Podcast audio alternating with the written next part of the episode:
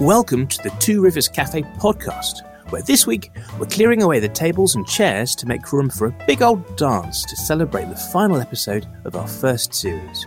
I am your host, Andrew Fisher, and when I'm not mixing cocktails behind the bar, I am a composer and lyricist, and I take a huge pleasure in collaborating musically with others. In this podcast, I talk to some very talented people and then work with them to create a brand new piece that will play at the end of the episode. Will it always work? Let's find out.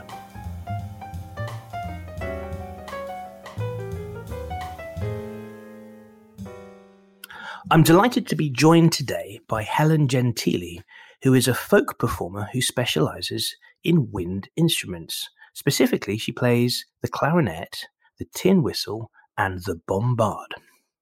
Helen has played across many folk festivals internationally. She plays with the folk band Threepenny Bit and Monkey See, Monkey Do, and in a duo with Lewis Wood. If you get a chance to see any of these groups, please do. They're absolutely fantastic, high energy, loads and loads of fun, brilliant performances. Let's hear her in action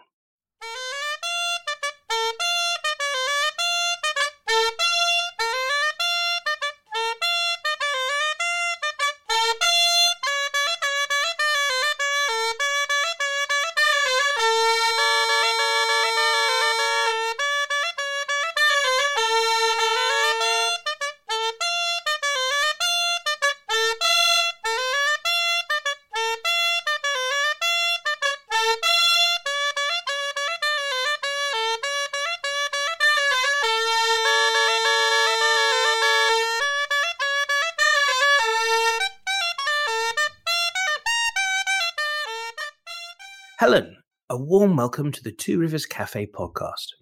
Thanks for having me, Andy. How are you? Tell us a little bit about what you're doing at the moment. Yeah, I'm very well, thank you. I'm enjoying getting back into playing live after we've had such a long break. We had a very exciting year with Monkey See, Monkey Do this year, um, doing some festivals for the first year. And yeah, looking forward to just playing more live gigs. Well, that sounds very exciting.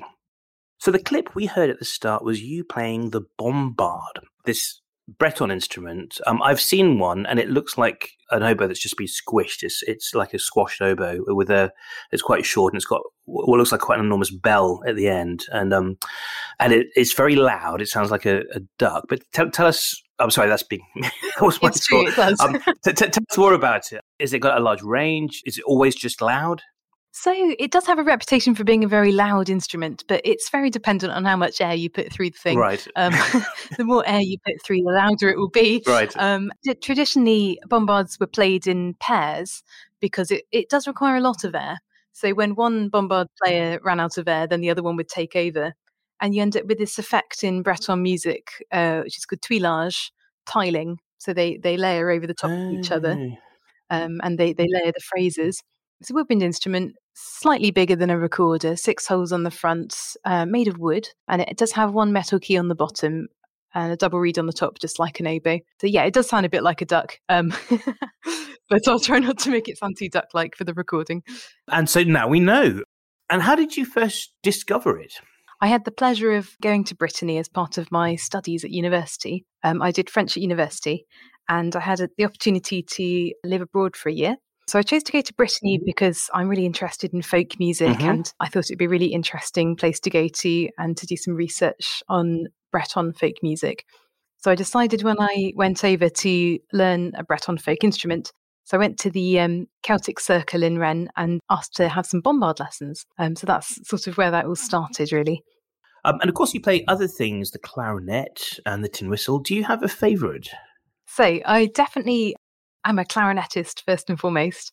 I've always loved the clarinet from a very young age. There was a lady at my church when I was about seven who played the clarinet, and I remember saying to my parents, "Oh, I really like to play that instrument."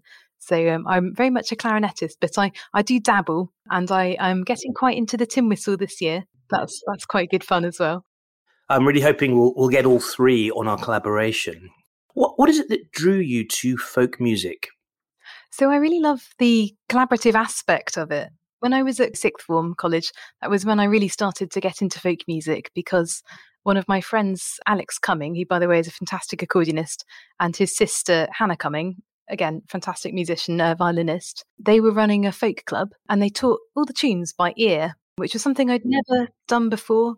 But I found it to be really interesting way of learning and I found that I was listening more to the people around me. And then when we played together, when we performed together, it really felt like we were connecting with the other people in the ensemble. And I thought, I love this. I'm going to go to some folk festivals. Went to some folk festivals. Um, I think I w- went to Sidmouth uh, Folk Festival in in, in Devon, and um, just really enjoyed that kind of atmosphere of people dancing together, playing music together, making something really nice together. Um, so that really appeals to me, and that's one of the reasons why I really love folk music. So, Helen, talk me through how a musician can get involved. Do you need to know the tunes already? So, in the beginning, um, I learnt most of the folk tunes from other folk musicians um, at sessions. So, sessions are like jam sessions, I suppose. In in the folk world, we just call them sessions, and we meet up in pubs usually and share tunes. And after a while, I, I, began to notice that in different sessions, the same tunes would cycle round. And so eventually you end up with a bit of a catalogue of tunes. And with, with Breton music particularly, you've told us how you've come to go there. Did you hear some Breton music before you went? Um, and, and I suppose the second question is, what is it about Breton music that draws you? So a few friends had told me about Fest-Noz in Brittany, so Fest-Noz means night festival. It's basically it's a folk dance um, which happens in the evening, um, a bit like English ceilidh or Irish or Scottish ceilidh dancing, except that the dancers are all from Brittany. Right. I'd heard some Breton music before going over, and I'd been told about some of these instruments that are found in Brittany, such as the bombard. And I thought, oh, I've, I've got to go and investigate. So when I went over, I, I um, went to lots of these kind of events, Fest-Noz, um, and I tried to talk to the the musicians who were um, involved in in these events, and I just found it com- completely fascinating. And I thought it would be really um, a good thing to do to understand the music better, to to learn some of it myself. So that's why I started to learn the bombard, and it's it's been yeah really interesting and has actually quite informed my own compositions of tunes. And, and what are the characteristics of Breton folk music? So it's quite short phrases, quite repetitive, and usually not too much of a range of notes, and the notes are quite close together. Generally, because of the instruments that they were traditionally played on these tunes. So there's a there's the biniou, which is the Breton bagpipe, which is played en couple or in a duo with the bombard traditionally mm-hmm. in some parts of Brittany, and then the other regions of Brittany have their own kind of uh, musical instrument traditions. So you have you'll find different sort of um, instrumental lineups in different areas. You'll also find different dances come from different areas. So, for example, you've got the plinn, uh, which is very much about stamping your feet on the ground, uh, because traditionally this dance was used in agriculture to flatten things in agriculture. And then you'll have the the Kost ar C'hoad, which is a really fun dance. It's all about generally the men showing off to the women. Um, traditionally, but it can, can, be danced by anyone. Um, I actually learnt the, learnt the steps because it looked really fun, and the tunes are very bouncy and, and quite fun as well. So you get all these, yeah, different traditions for different purposes.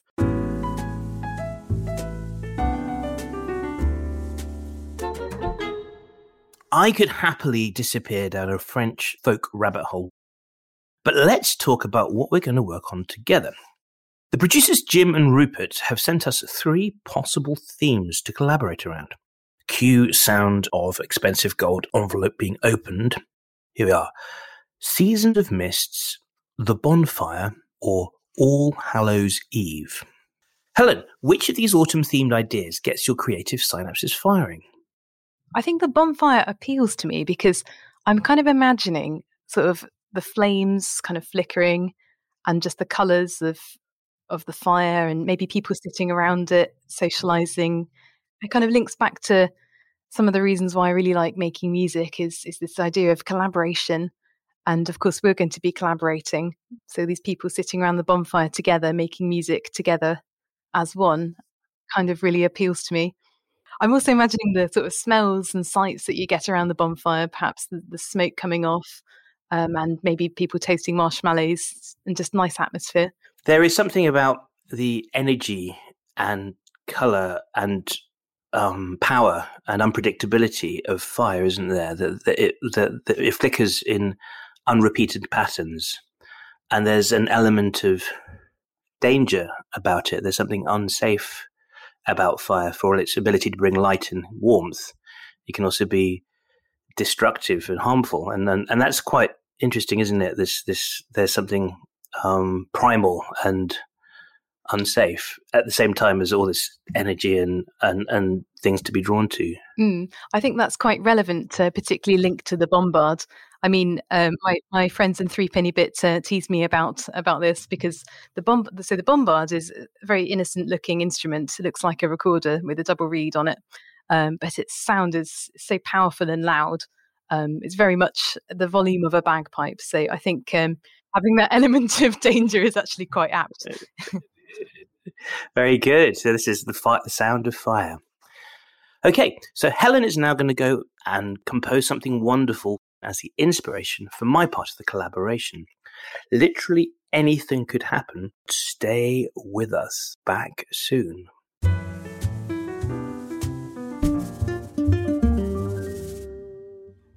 One calendar week has passed in real time.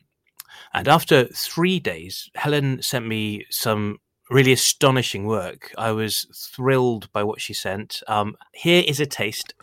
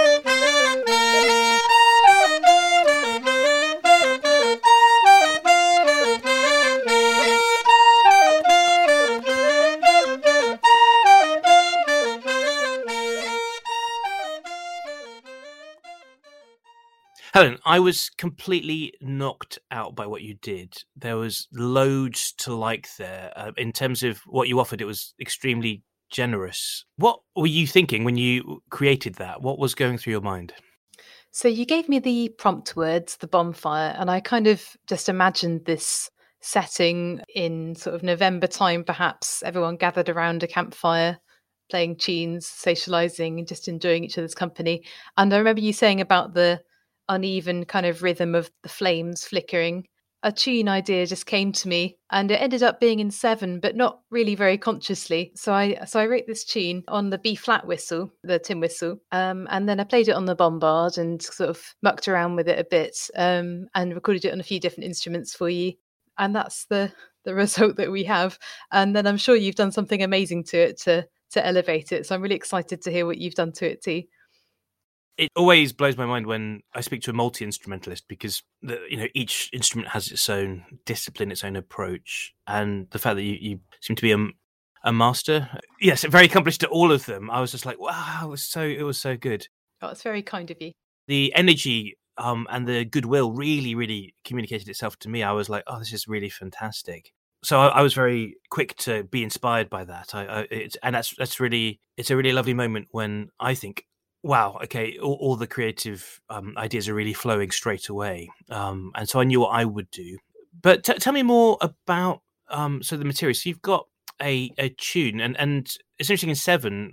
What's interesting about Seven Eight is um, it's it's fairly common in film music, and, and I think it was really put on the map by Bernstein in um, Chichester Psalms in the first movement, and in Dave Brubeck, and they tend to subdivide it into rhythms which go one two one two one two three one two one two one two three one two one two one two three one two one two one. So if any, if you watch any kind of action thriller from the nineties onwards, you'll hear that dun dun dun dun dun dun dun dun dun as the hero um, drives off in the car. But you did one two three one two one two one two three one two one two. Were, were you aware of that? Of saying right, I'm not going to do the sort of most obvious idiomatic thing. Actually, I wasn't really very aware of what I was doing when I was composing. It's a very, for me anyway, it's it's a very unconscious process where I, I get inspired and I have an idea and then I, Right, I play it usually on the whistle and then right. sort of analyze it afterwards. Um, so I wasn't even really a, aware that I was writing it in seven until I then thought about it and counted it and thought, oh yeah, that's in seven. So it was quite a curious thing. Yeah. So th- that was a really interesting insight about creativity as well. That there's what I think are kind of a splurge. Well, I call it splurging and editing. Um, and there's a sort of unconscious thing at the start, and then there's a point where you, you switch on the analytical brain and then look at what you've done later. Hmm. Do you find that yourself? Very, very much so. Yes. Um, it's it's a very it doesn't happen that often to have a sort of creative moment, but when it does, I immediately need to sing it and record my idea or pick up a tin whistle and just play it through and and my, my phone is kind of littered with audio recordings of just bits of inspiration which I might pick up later.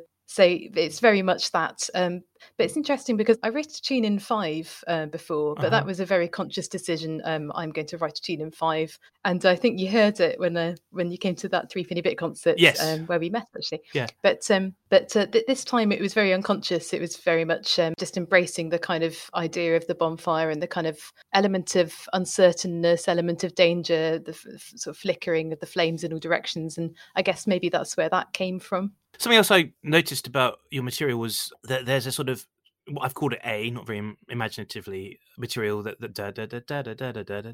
that never stops. So it has this constant energy and again amazing breath control. Because I, I was like, where is she breathing? It's not that's not physically possible. Um, but then then you had this really nice contrasting B section, da da da da da da da da da, da, and that that um underlines something that I've noticed a lot about all creative work, and the principle is this: contrasts map onto form. That there's when you bring in a new section, there is some kind of contrast that's going on, whether the tune goes high or the harmonies change or something. And and you, you moved into a very interesting thing, like you moved from a sort of one bar phrase pattern to a two bar phrase pattern, and and then the rhythm sort of went into fifteen, so eight plus seven, and that was again I just loved that. I thought it was it was really fantastic because you throw it off kilter like a fire does, where there's a crackle, there's something like that. Um, again, was that did that just come out of the flow, or did you think, okay, I've got A, and now I better do something different? Um, yeah, very much came from the flow.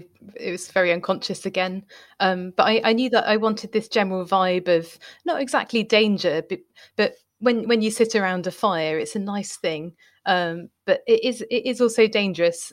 So I was kind of trying to embrace the chaos um, a little bit there. I think you you captured it wonderfully. Uh, something else in your recording, it starts off um, with this series of advanced flute techniques, and when I heard it, I was like, "What is that?" It was really extraordinary. So that was flute tapping. I held up the flute to the microphone and uh, tapped the flute keys. Um, and this is this is often used in um, modern music, actually, in orchestras. Uh, when you have the whole of the flute section doing it, it's it's really very effective. Um, sometimes it's on specific notes, sometimes it's on random notes.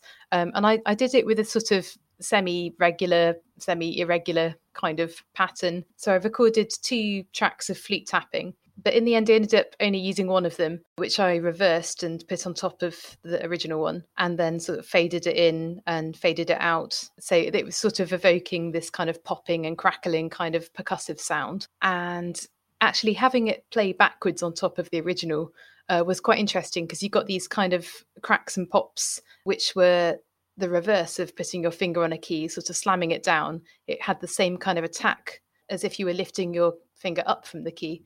Um, and so I found that quite interesting and it was quite fun to do as well. Let's have a quick listen just to that effect.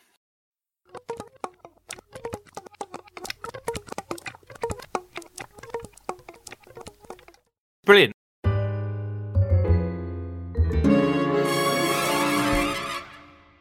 When you're developing material, um, we've we've talked about the flow, but a- another question is: Do you find yourself playing certain patterns, or are you thinking very consciously, let's outline B flat major, moving to E flat major, or are you just playing a line and not thinking about harmonic choices at all. What, how does your brain work? Do you, do you play and you just keep playing till you've got something, um, or does something like like we're, we're meant to believe about Mozart just emerge whole and complete?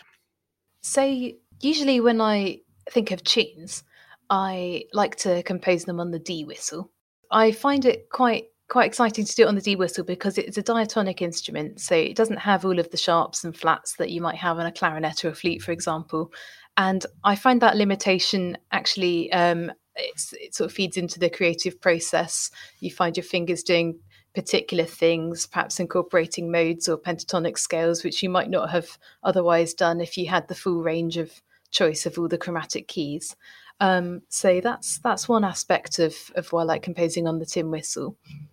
And for this particular tune, I chose the the B flat whistle, which is slightly longer and sounds slightly deeper, uh, because I thought composing in the key of B flat major would be quite handy uh, for playing it on the bombard, which is also in B flat major. So there was that. And then in terms of the structure, when I'm composing uh, generally folk tunes, they, they tend to have a certain structure where they have eight bars, which is repeated for the A section, followed by eight bars, which are repeated for the B section. So I generally follow that form. And curiously, a lot of my tunes uh, seem to come out um, sounding quite quite Breton or Breton influenced, um, in that they have uh, quite short phrases and it's usually quite rhythmic, sort of linked to dancing. As in, there's a repeated rhythm that that, that becomes the sort of focus of the piece. That that that rhythm comes back and back and back, and that forms part of the rhetoric of the music.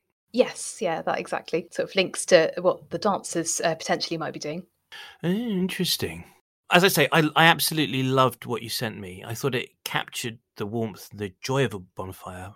Um, and I could imagine myself, you know, being around a bonfire, and and the big public ones are, are really kind of a special event. You know, when you're in, in amongst a crowd, and um, that can be very there's something very spirit lifting about it.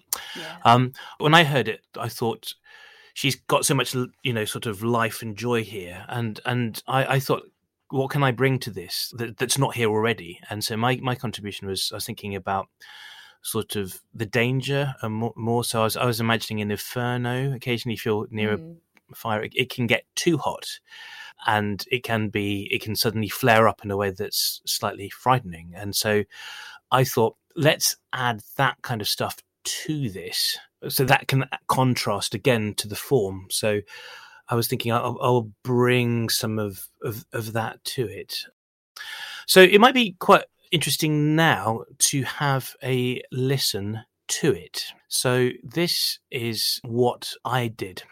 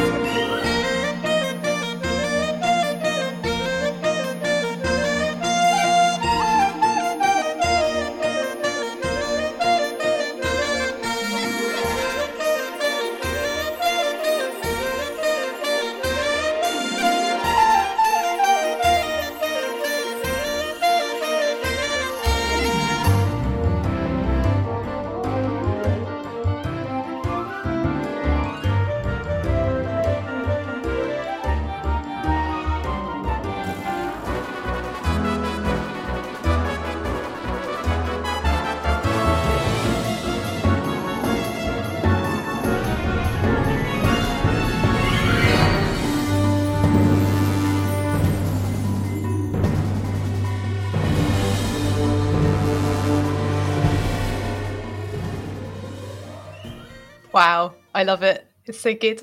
It sort of reminds me of like some sort of medieval party or kind of that bit from Tangled where they're they're having a sort of celebration at the end uh, when the you know oh. the long lost princess returns and oh that's high, that's high praise. It's lovely, yeah.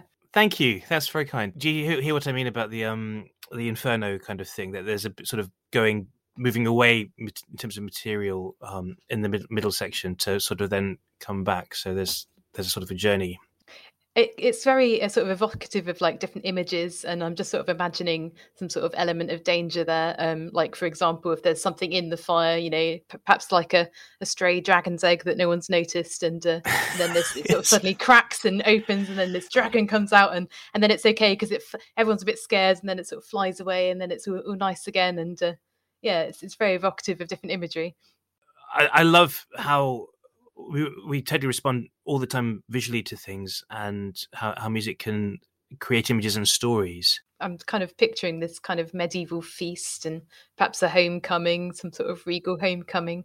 Um, but th- this is sort of my interpretation of your works. It's quite it's quite interesting. Sort of what, what I'm taking from it might not be necessarily what you intended, but it's it seems like quite sort of a yeah like a medieval party almost. It, was that what you were sort of thinking when you were were creating it? I know what you mean. Um, I had a chat with one of the producers of this, um, Rupert, and he was saying it made him feel Christmassy. And I think there's a mm. kind of um, musical. I wonder if there's a musical language about celebration. Um, I think it was very inherent in what you were doing, and I was really trying to tease that out as well, um, and, and, to to to play with the variations as well. Um, but there's something about the kind of I think the chord sequences and the way that counter melodies can work as well. Towards the end of the arrangement, I was sticking in some slower tunes to work against your faster one because we are hearing it all the time, and I was trying to think what how else can can come out of this. I also pushed a little bit of a hoedown.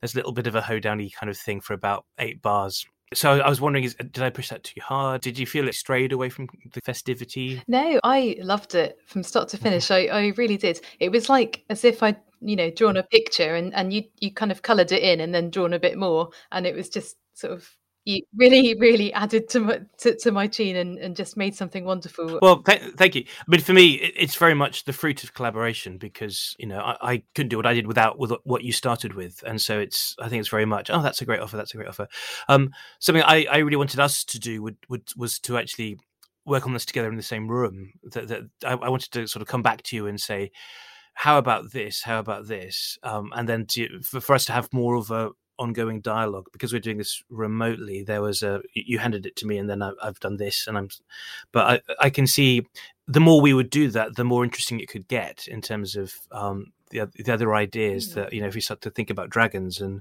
or christmas you know then then there, there could be some really interesting stuff to to run with. Who knows? I might develop it into a um, bombard concertino. Why not there's always got to be a first one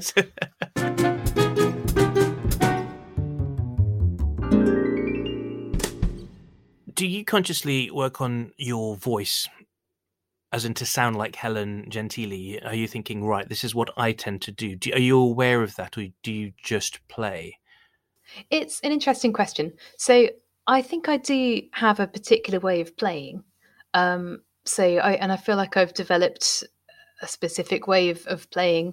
Um, so, for example, uh, on the clarinet, uh, particular ornaments that I would use. In the beginning it wasn't really a conscious thing but now i'm more aware that it's to imitate the kind of sound of a violin or a tin whistle which have specific ornaments. I have these choices. Do i try and exactly reproduce the sounds that i would get if i did this ornament on the tin whistle?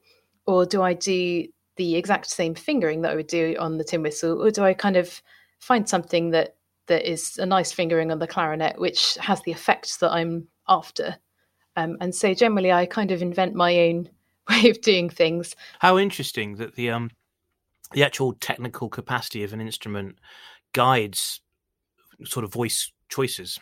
It rhymes. Um, that there's something about the the physic, you know, the, the physical creation of the instrument that the limits inherent in the structure of the of the machine lead your choices. Yeah, and that, that's why I love composing on the tin whistle because often I find uh, ornaments that that uh, that work on the tin whistle which I wouldn't wouldn't have occurred to do uh, on it wouldn't have occurred to me to do them on the clarinet uh, because I have all of the keys to choose from, and so I don't necessarily need to make compromises, whereas I would on a diatonic instrument. So, what a great insight! So maybe that is something else to think about as one develops one voice is try it in a different way. Try it, try the same tune on a different mm. instrument, and see where that leads. What, what that leads to. That's a very interesting thought. Um, well, on that note, it's I think it's time to wrap up. I'd like to say an enormous thank you to Helen Gentili, who um, is a multi instrumentalist, even more than I knew. So, flute, clarinet, several clarinets, bombard, tin whistle, sings. Anything else? Interpretive dance? Well, a little bit. Working on that one. it's been an absolute joy. Thank you so much. I'm so I'm so delighted with what you've created, and I'm so delighted with what we've made together. So let's have a listen all the way through to The Bonfire, written by Helen Gentili and me, Andrew Fisher. And once again, huge thanks to Helen for being such a brilliant guest and such a creatively inspiring person. Thank you, Helen. Thank you for having me.